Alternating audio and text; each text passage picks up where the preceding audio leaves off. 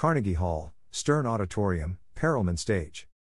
Jeff Scott, Fanfare for the Promise of America, world premiere, commissioned by Orpheus for its fiftieth anniversary. Haydn, Symphony number seventy-seven in B-flat major.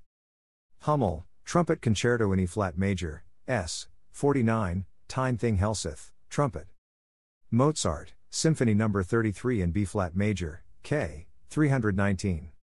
The New fifty program opens the season with the Norwegian trumpet player, Tine Thing Helseth, who has been praised by Gramophone as blessed with a combination of great wind-playing attributes, a soulful, dare one say brooding, Nordic, approach to phrasing, quite astonishingly outstanding intonation, and a sound which is open and honest, even and focused in all registers.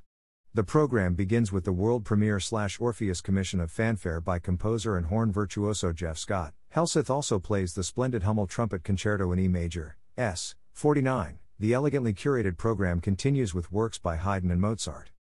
When one thinks trumpet player, one rarely imagines a petite Norwegian woman in her thirties, but that's Tine Thing Helseth, one of the most respected classical trumpet players in the world.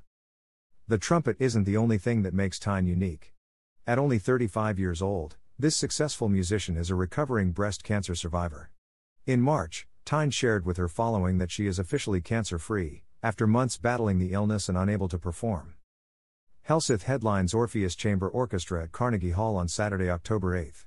Orpheus is thrilled to include not only a female trumpet player in their opening performance, but one who shows immense courage, strength, and a passion for sharing her music and her story with the world.